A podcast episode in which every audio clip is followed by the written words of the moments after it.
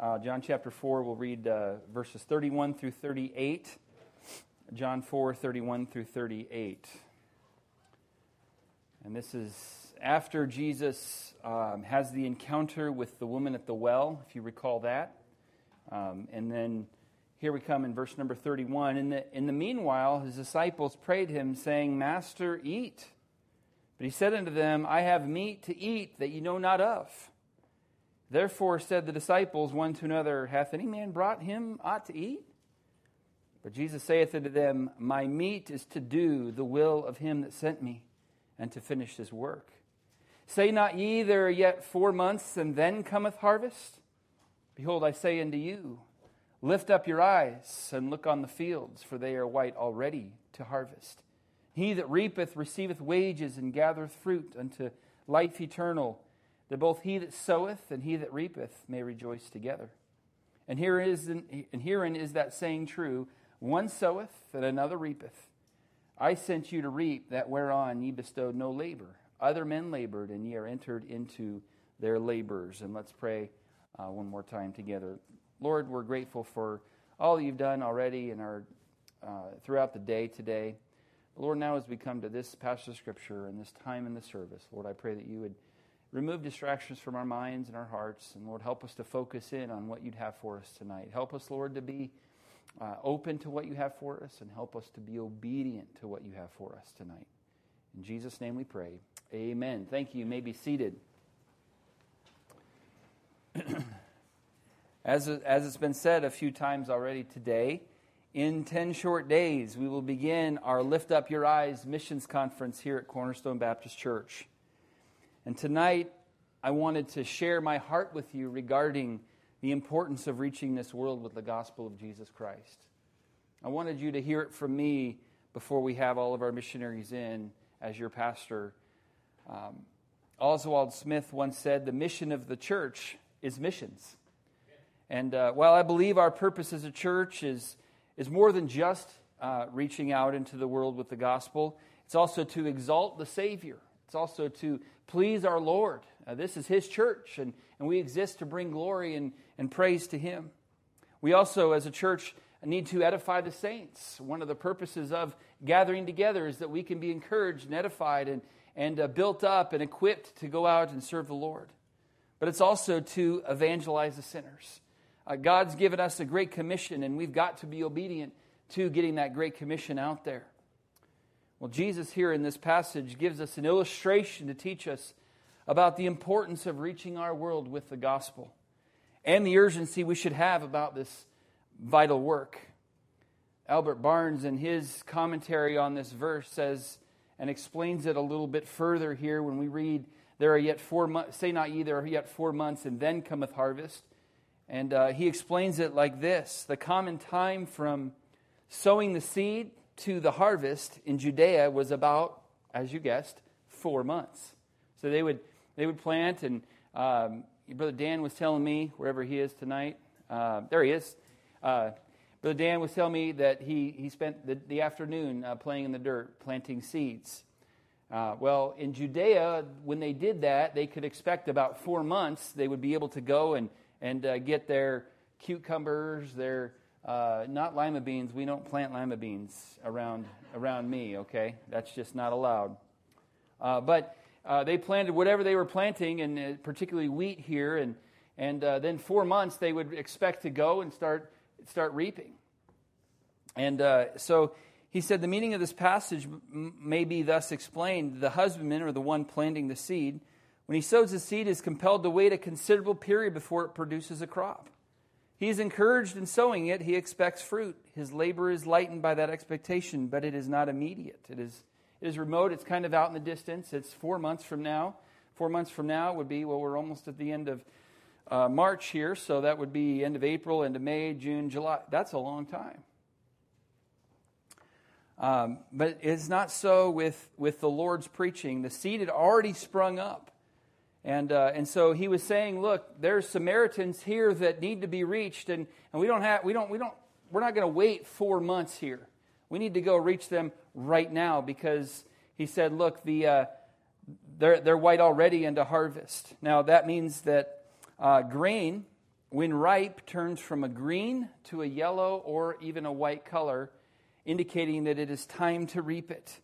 And he's saying, Look, the harvest that you're seeing before you is, is not green. We don't need to wait. It's already white, and we need to go reach them right now.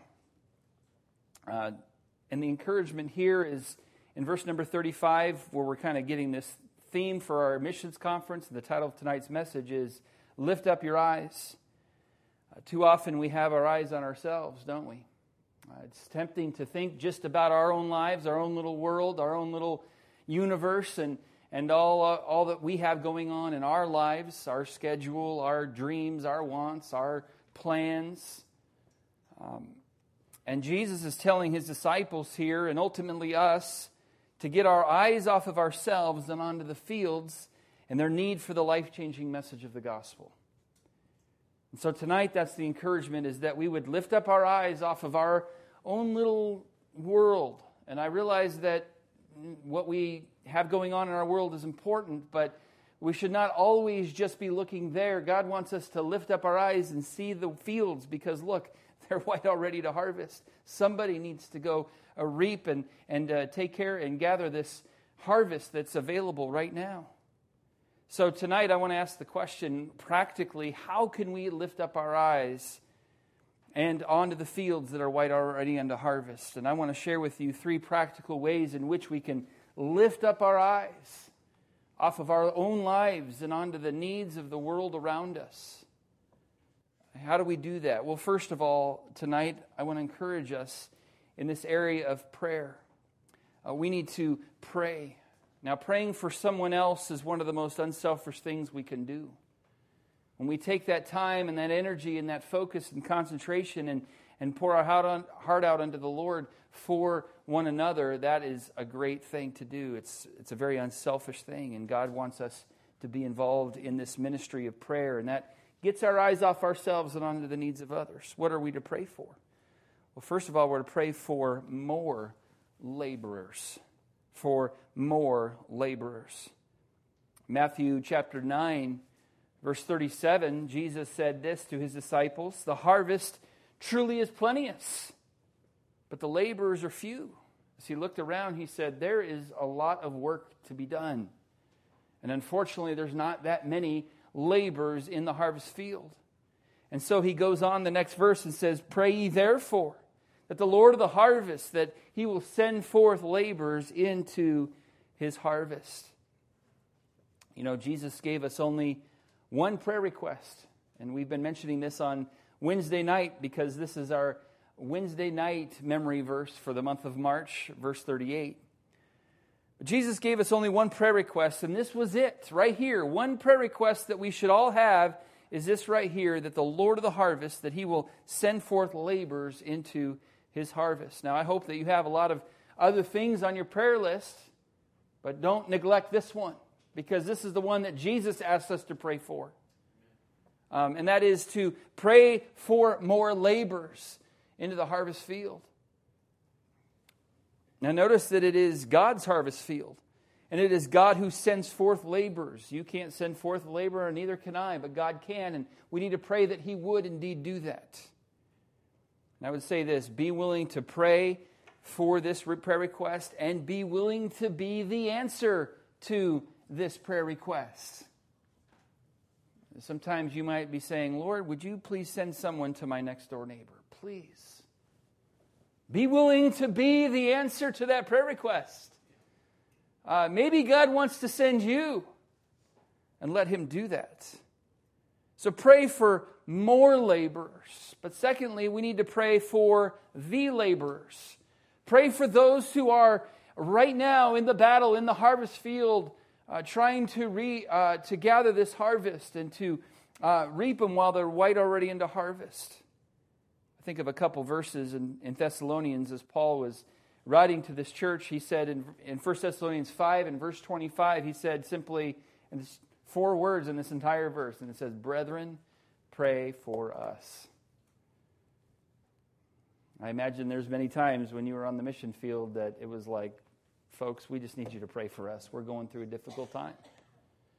We just need God's people to pray, to hold the ropes in prayer. We Heard uh, Brother Smith mention uh, a few weeks ago when he was here, when he preached, uh, encouraged us to hold the ropes through prayer. But, brethren, pray for us, Paul said, because they were in the battle. They were uh, needing God's people to stand with them in prayer. He, in his second letter, Second Thessalonians chapter 3, here's what he writes to the church of Thessalonica in the second letter. He said, Finally, brethren, pray for us. Again. And then, and then he goes on to say what he wanted them to pray for. He said, Brethren, pray for us that the word of the Lord may have free course and be glorified, even as it with you, and that we may be delivered from unreasonable and wicked men, for all men have not faith. So God wants us to pray for the laborers. And there's a lot of things we can, we can pray for. And I actually have a, a handout that if you gentlemen want to go ahead and start passing these out. Seven ways to pray for your missionaries. A lot of ways that we can be a blessing to our missionaries is by what we specifically pray for in their lives. Here we have relationship with God. Pray that uh, their relationship with God would continue to increase and that they would in- continue to grow in their relationship with God.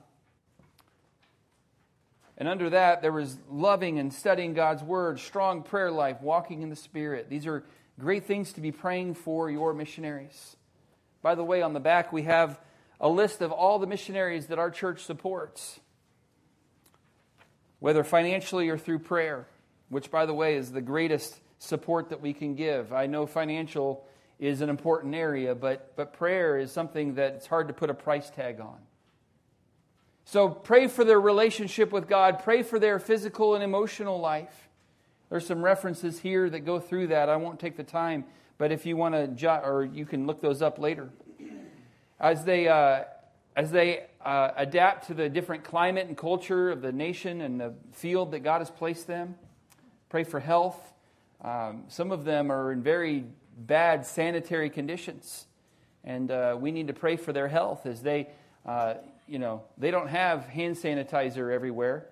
Um, they just kind of have to trust the Lord with what they eat and, and the cleanliness of those around them.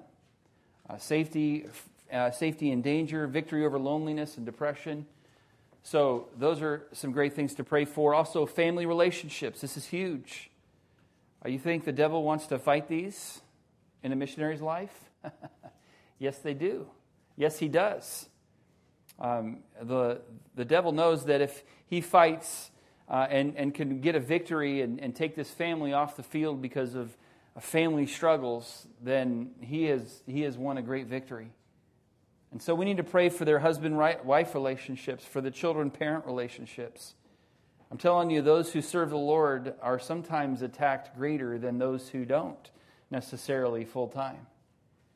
And so we as God's people need to pray for the laborers in this way. Family life is a model to nationals, coping with singleness for those who are in that, in that uh, situation. Ability to communicate. Um, I'm struggling to communicate with Okies. I mean, it's just a challenge. No, I'm, I'm, I'm getting the hang of it. I'm finally starting to learn the language here. I've taken, I, I have my language classes uh, throughout the week, but no, there are some who go through some very difficult uh, situations when it comes to learning languages, and, uh, and they need our prayers to help them with wisdom and with guidance. Continue improvement in fluency, cultural adaptation again, and understanding. Uh, effective ministry there, team relationships um, as they work with others in that region, country of service, and uh, the ability for them to stay there and to be able to work. Um, we, have a, we have good friends that uh, were missionaries in China. They got booted out of China because they lost their, their visas. They just got their visas back. Did you see that? Uh, they just got their visas to go back on April 3rd, the beginning day of our missions conference. And so they're able to go back into China and, and uh, serve there once again. And there's a lot of this stuff that goes on that we don't really know about, and we need to be praying for our missionaries in this regard. So this is a great prayer list. And then again, our missionaries are on the back. Um, by the way, there's seven ways to pray for your missionaries. How many days a week are there? Seven. So maybe take one of these and assign them to a Monday, assign them to a Tuesday. And on and on it goes. And, and, uh, and pray for, maybe just break these up into seven, cate- seven groups of missionaries. And pray for those missionaries and the different things as you go through the week. Um, but we need to be praying for the laborers. They're asking for us to do that. Paul did. And I would, I would dare say that each of these missionaries who were active on the field would, uh, would definitely covet and be desperate for our prayers.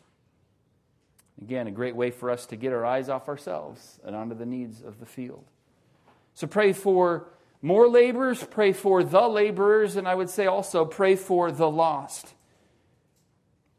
Romans 10:1 Paul said this, "Brethren, my heart's desire and prayer to God for Israel is that they might be saved." Paul was praying for the uh, praying for the lost to come to know the Lord Jesus as their Savior, and pray for those who you know who need the Lord. Uh, maybe a coworker, maybe a family member, maybe a neighbor, maybe a friend that you know from way back when, maybe a, an old schoolmate that you used to have, maybe maybe it's just somebody you met in town. Uh, pray for those who you know who need the Lord, and pray that God would soften their hearts to the gospel and that they would come to know the Lord as their Savior and then maybe God would even use you to continue uh, planting and, and uh, working that ground to try to get the gospel into their lives. So, prayer is a great way to get our eyes off of ourselves and onto the needs of the world. We're to lift up our eyes off of ourselves and onto the needs of the world. What else can we do to get our eyes off ourselves? Well, secondly, uh, we can give. We can give.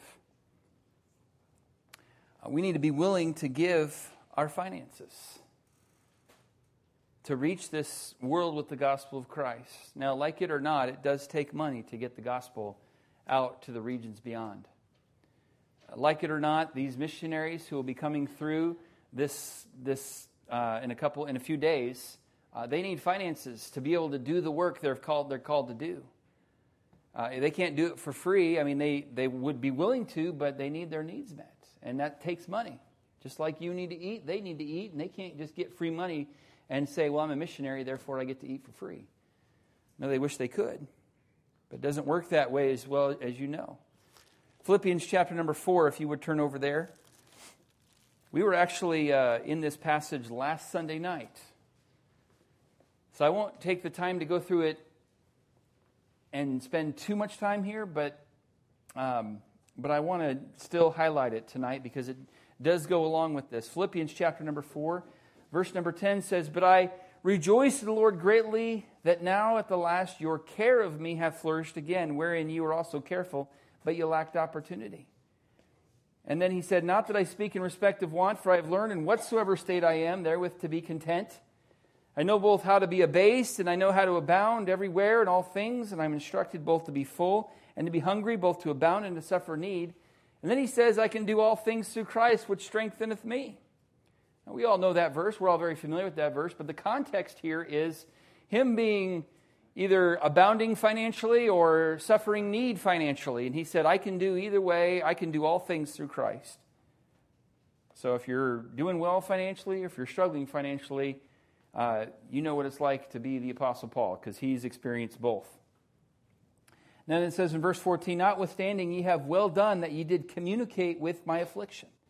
We mentioned last week that the word communicate isn't just, hey, you sent me a text message saying I'm praying for you, but you sent me a love offering. Something that I could take to the bank, literally. And I can use to buy food. I can use to buy my fare uh, on, the, on these boats that I'm taking and all of that. I'm, you're, you're helping me out financially. Well, let's jump down in verse number uh, eight, uh, 17, I'm sorry. Not because I desire gift, but I desire fruit, they may abound to your account. And then he goes on to say verse 19, My God shall supply all your need according to his riches and glory by Christ Jesus. That verse is in context attached to those who give, those who financially uh, are willing to give their finances. 2 Corinthians chapter 8 is another reference. We won't take the time to turn there tonight. 2 Corinthians chapter 8 is a, is a reference to the Philippian church, and we looked at that last week as well. As we talked about, one of the characteristics of the church at Philippi was a generous uh, spirit and they were willing to take care of the men of God, God's servants. So be willing to give our finances. Robert Arthington lived in a single room, cooked his own meals, and shared his friendship with students who were in need. Yet he gave tremendous amounts of money during his lifetime to Christian missions. But when he died, his estate was worth about $5 million, which he willed entirely to worldwide evangelism. Well, after his death, he had received a, uh, after he, I'm sorry, after his death, a letter he had received from a missionary was found among his belongings. And this letter said that he received Were I in England again, I would gladly live in one room, make the floor my bed, a box my chair, another box my table, rather than the heathen should perish for the lack of knowledge of Jesus Christ. So Robert Arthington got this letter and was determined to make that type, that type and that kind of self denial the pattern for his life, and he really did. Instead of having all the luxury that he could have with all the finances and the wealth that he accumulated, he decided that he was going to live a simple life and give the bulk of his belongings to the Lord and to the Lord's work and to those who are faithful to serve the Lord in missions. Um, we have another handout that I want to give out at this time, and that is our faith promise commitment card that we're going to be filling out two weeks from tonight. Two weeks from tonight, we will meet over in the fellowship hall and conclude the missions conference with uh, our, our missions banquet. We'll have a lot of good food, and I'm looking forward to eating that. We'll hear a message from one of our missionaries, and then we'll work, we'll pray together, and we'll take up our faith promise missions commitment. I want you to have this as a prayer reminder for the next couple weeks. Because I'm going to ask you to give by faith to reach this world with the gospel of Christ. I'm telling you, I get a call or an email or some type of notice from a missionary on their way to the mission field needing financial support on an average of maybe two to three a month. And I have to turn them away because we don't have the finances to take on everybody for financial support. I would like to, uh, but I don't want to burden us out. But I think that if we're all willing to give, again, by faith. Now, look at the card here. It says, My faith promise commitment, I will give over and above my tithe to missions. So, whatever, you whatever you give in your tithe, this would be uh, over and above that. And it is by faith. You may not necessarily see it in your budget. It may not make sense for you to give over and above your tithe because it doesn't make sense in your budget. This is why we call it a faith promise commitment. This is where you're giving by faith, not by sight. Um, and then uh, you would put however much um, that you're, you feel the Lord is leading you and your family to give, and you would put that there, and we'll collect these again in two weeks. This is just a prayer reminder, just a, something for you to start thinking about. Um, a minister whose heart was a was aglow with missionary zeal gave notice to, a, to his congregation that in the evening an offering would be taken for missions. And so he asked for liberal gifts, generous gifts. A selfish, well to do man in the congregation met the preacher before the evening service and said, you're going to kill the church if you go on saying, give, give, give. No church can stand it. You are going to kill it. This very helpful, kind member was telling the preacher before the service. Well, after the sermon, the preacher said to the people, Folks, I need to tell you that Brother Jones over here told me that I'm going to kill the church if I keep asking you to give. My brethren, churches don't die that way. If anybody knows of a church that died because it had been giving too much to the Lord, I'd be very much obliged if my brother would tell me where that church is. For I will visit it and climb on the walls of that church under the light of the moon and say, Blessed are the dead which die in the Lord. See, our church isn't going to die because we give too much to the Lord. Blessed are they who give, right? And, and, and give, and it shall be given unto you. God gives great uh, promises to those who are willing to give. It's a great way to get our eyes off ourselves is when we're willing to part with something that God has given us. So I would say be willing to give your finances. Secondly, be willing to give your family. This one's a little more difficult. I would much rather write a check than have one of my kids go overseas. Matthew 19, if you turn over there real quickly. Matthew 19, verse number 27. Then answered Peter, this is Matthew 19, 27. Then answered Peter and said unto him, Behold, we have forsaken all and followed thee. What shall we have therefore? He said, You know, hey, what's the benefit here? We, we did all this, we gave all this to you, we forsook it all. Now, what are you going to give us? Verse 28 Jesus said unto them, Verily I say unto you, that ye which have followed me in the regeneration, when the Son of Man shall sit in the throne of his glory, ye shall also sit upon twelve thrones, judging the twelve tribes of Israel. So that's the future. But the here and now. Verse 29 And every one that hath forsaken houses, or brethren, or sisters, or father, or mother, or wife, or children, or lands for my name's sake shall receive an hundredfold and shall inherit everlasting life. Be willing to give your family. If the Lord calls one of your children to go overseas in a dangerous part of the world to preach the gospel, you should count it as an honor and a privilege. I realize it's a sacrifice, but a sacrifice worth making for the cause of Christ missions director once met with the mother of one of his agency's missionaries and spent some time getting to know her. She prepared tea for the director in her parlor, and, and as they drank the tea, she explained to him the difficulty of having a daughter on the mission field of China and a son as a missionary in Sudan. She loved and missed them dearly. But as she explained, her love for God allowed her to let them follow His will for their lives. The mother, mother went on to describe the burden her son had for the Sudanese people. Her relay of his description of the people brought her to tears several times during this conversation. missions director left her house with a deeper appreciation for the parents of missionaries and a greater burden for the country of Sudan.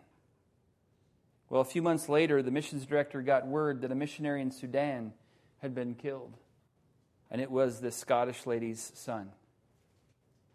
Feeling that he should be the one to break the news to her, he once again visited the mother in her home. After telling her the tragic news, the mother looked down and in a few moments of composure, she said, Sir, I would rather have my son die in the middle of Sudan alone than to have him living here with me disobeying God's will. I realize that should the Lord call one of our children to go to a foreign land and, our, and take potentially our grandkids there, I know that would be difficult. But we would have a joy that is unspeakable as well. Knowing that they're doing the will of God, because we wouldn't want them to stay to be around us just because we're being selfish. We need to be willing to give our family, if that's what it takes, to get the gospel out there. So we need to give financially. We need to give our family. We need to pray. We need to give. And then, thirdly, we need to go. We need to go. You know, remember when your mom used to tell you to do something? If she had to repeat it, you knew you were in trouble. She told you three times, it was like super serious. Well, can I remind us all that the Lord has told us to reach this world with the gospel of Christ, not once, not twice, not three times, not four times, but five different times in the Word of God, once in all four gospels, and once in the book of Acts, to go into all the world and preach the gospel.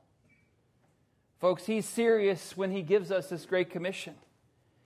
It's not an option, it's something that we've got to respond to. Look, there are 7.69 billion people in this world. And out of those 7.69 billion people, 3.14 billion people in the world today are among the unreached who have never heard the name of Jesus. 3.14 billion people have never even heard the name of Jesus Christ. That's 40.8% of this world's population have never heard the name of Jesus, let alone the plan of salvation. 40, almost 41%. So God wants us to go, to not just sit here and, and, uh, and know about the need, but to do something about it by going. Where are we to go? Well, I would sum it up with this around the corner and around the world. That's where to go. Acts 1 8, the verse where we've been memorizing. You shall receive power after that. The Holy Ghost has come upon you, shall be witnesses unto me, both in Jerusalem, in Moore, Oklahoma. God wants us to go here around the corner, and then later on, it's and unto the uttermost part of the earth. Ron Hamilton wrote a, a song, a little chorus called Around the Corner, Around the World. I won't sing it for you, I'll just read it for you. And it says, Around the corner, around the world. A soul needs Jesus, a soul who's never heard. Let's take the good news. Let's take God's living word around the corner, around the world. We need to do so in our Jerusalem here in Moore, Oklahoma. I'm going to ask the men to pass out one more item tonight. Thank you, men, for doing this. We have three flyers for our series, How Great Thou Art. And on the back, there's the gospel message. These three are not for you so that you'll be encouraged to come back next Sunday, because I hope that you'll be here with or without these. These are for you this week to give out three invitations to church and three presentations of the gospel. I would encourage you each, and this goes to everybody. If we if we can, all the children get get a stack. Everybody. Um, and I want you children to take this seriously as well. Don't just stick this in your Bible. View it as homework from, uh, from church. All right, you get homework from school. We, at church, we ought to be given homework, and this is one of the homework items that all of us have this week is to give out three invitations to Cornerstone Baptist Church and to let them know about how they can come to know the Lord as their Savior. We need to do this in our Jerusalem. We also need to do this in the uttermost part of the earth. We have a responsibility to do both Jerusalem and unto the uttermost part of the earth. 75.9% of missionaries, unfortunately, go to the reached world. 23.7% of missionaries work with the unevangelized. So that's less than a quarter of missionaries that get sent out go into areas where there's not very many witnesses. The, the, the Christianity's not been preached, and it's, it's, pretty, it's pretty virgin ground when it comes to the gospel. So only a quarter of those missionaries go there, and most go to the reached world. Not that that's, you know, again, a missionary's got to go where the Lord's calling him. I get that. But it is sad when you start reading these statistics. And this is a really sad one here. Only 0.37% of missionaries, so not even a full percentage, a, a, third of a percent of missionaries go to those who have never heard the name of Jesus. There's a, uh, there's a portion of the world called the 1040 window. I don't know, do we have a slide for that? We do, okay. 1040 window. This is, a, uh, this is an important part of the world. Two thirds of the world's population, more than 4.4 billion people, live in this region of the world. So, two thirds of the world population live in that, that window, between the, the, the 1040 window. 90% of the people living in this window are unevangelized. Many have never heard the gospel message, not even one time. And this is where the butler served, in the 1040 window there in the Philippines.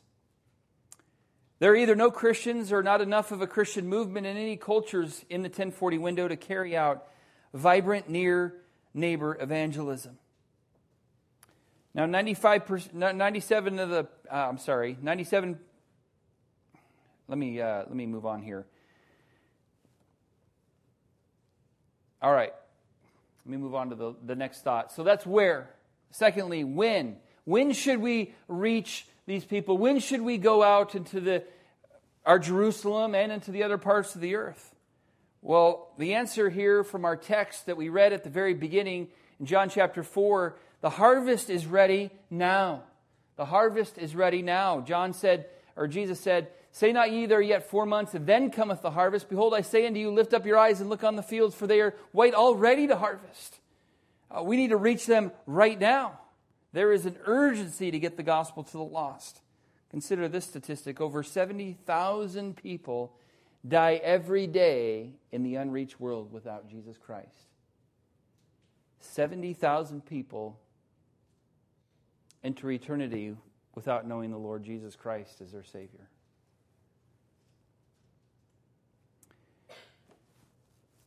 What are we going to do about that? Remember when I was in uh, Bible college and I was working at Staples, the office superstore?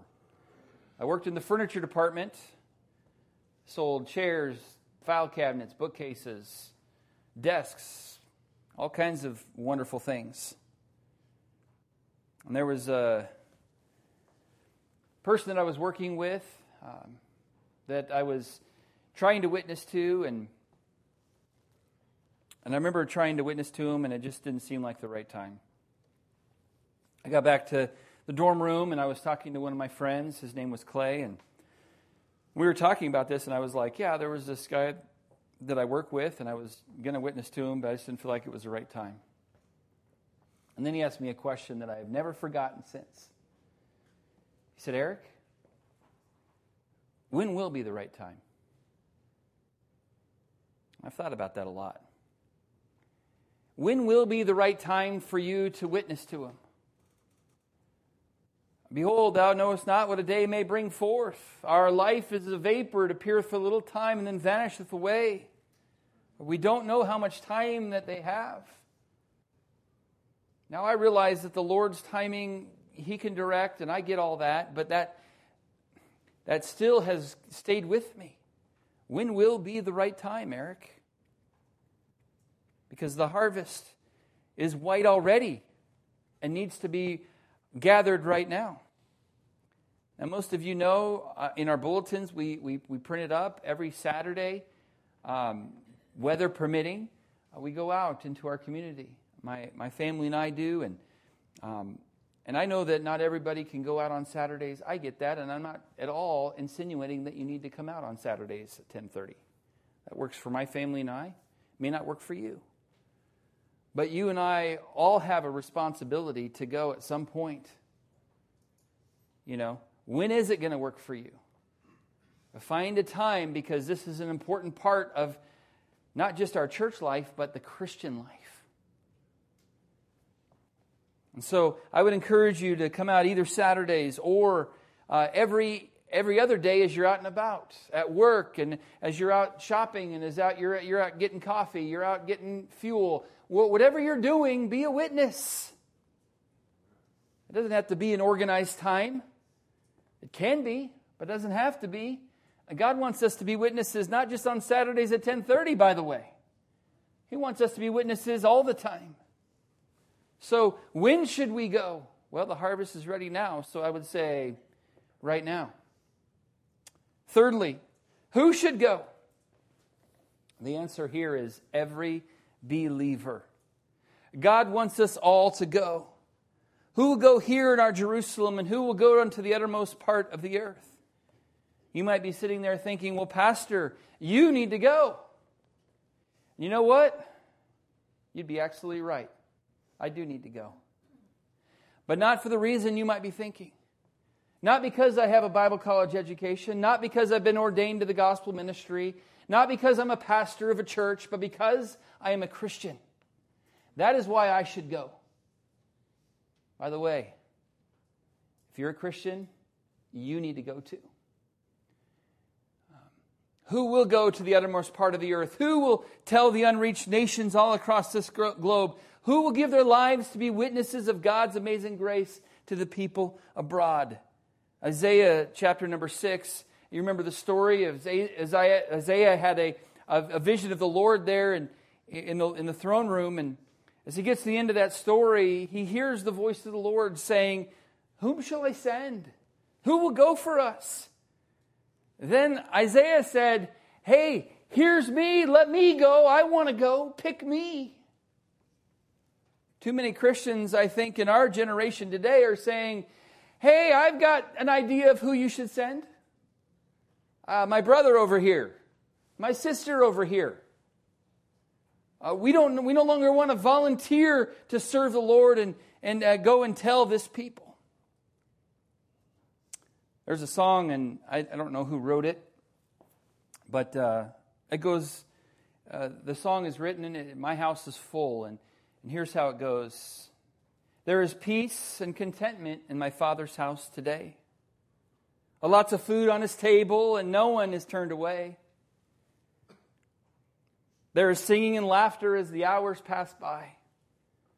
But a hush calms the singing as the father sadly cries. My house is full, my fields are empty. Who will go and work for me today?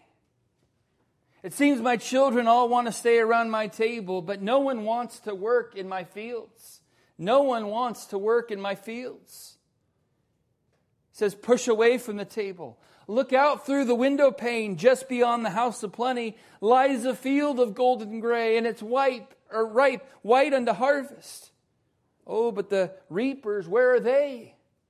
Oh, they're in the house. Oh, can't the children hear the father sadly say, My house is full, but my field is empty. Who will go and work for me today? Seems my children all want to stay around my table, but no one wants to work in my fields. No one wants to work in my fields. Will you go and work in my field? Where are the young people who would say, Look, I don't care about the money. I don't care about fame or fortune. I don't care about the things this world has to offer. I want to serve the King of Kings and the Lord of Lords. I want to go and be a missionary. We've been reading through some stories in our family about some young men who were just zealous about reaching others with the gospel of Christ. They didn't that that was their passion. That was what moved them and motivated them. Where are where where have they gone? We're too busy trying to be social media heroes.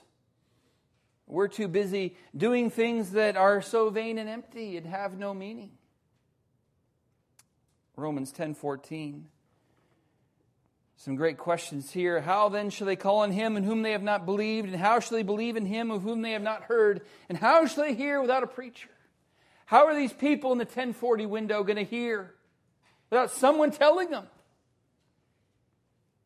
I get the internet's powerful tool, but you cannot rely upon the internet. God did not say, the internet shall reach them. God told us as believers, and He's given us the responsibility to go and reach this world with the gospel of Christ. What are we going to do about it? Are we going to go here in our Jerusalem? Are we willing to go to the uttermost part of the earth, young people? I think if God would call somebody from Cornerstone Baptist Church, that would be a, such an honor. For us as a church to send you out to go carry the gospel to those who need it, to carry the light into a, a dark area. We need to lift up our eyes. I, I'm not trying to minimize what we're going through in our own individual lives. I'm not trying to say that's not important. But we can't just keep looking at ourselves and thinking about ourselves all the time. God's told us to get our eyes off ourselves and to look at the fields because they're white already to harvest. Someone needs to do something about it. Let's do something about it as a church. Let's be willing to pray. Let's be willing to give, and let's be willing to go. As we get ready for our missions conference, I hope that all of our hearts will be in tune with the need of the world. That again, I realize it's going to be a busy week. I realize that you have work and you have school and homework, and I get it. But this is important, folks. Let's make it a priority in our lives and in our schedule. Let's be here as much as we possibly can. Let's make a little bit of a sacrifice to be a part of the conference, be faithful to it, and to uh, really be a blessing to our missionaries that are here. And be willing to do what God calls us to do individually. God is going to speak to all of our hearts if we let Him. We need to be obedient to what He has for us. I know God wants us to pray.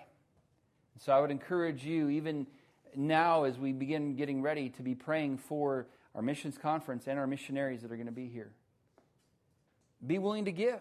Begin praying right now for the Lord to show you what He would have you uh, individually to give to worldwide evangelism over and above your tithe. I'm thankful for those who already give in that way, but uh, I want to give us an, all an opportunity to do that. By the way, our church even gives towards missions. Uh, we give 10% of our general income. Uh, the general fund goes towards missions every week.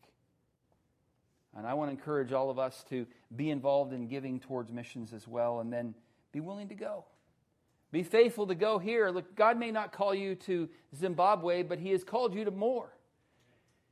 And look, I know that you may have a different job title than, than everybody else in this whole room, but but I'll tell you one job title that you have as a believer you are a missionary to Moore, Oklahoma. You may not go to any missions conference and have a display and show a video and preach, but I'm telling you, you are a missionary in Moore, Oklahoma just the same. Let's take that responsibility seriously. And I am a missionary to Moore, Oklahoma as well. Not because I'm a pastor, but because I'm a believer. I want to encourage us as we go into this mission season to lift up our eyes off of ourselves and onto the needs of the world.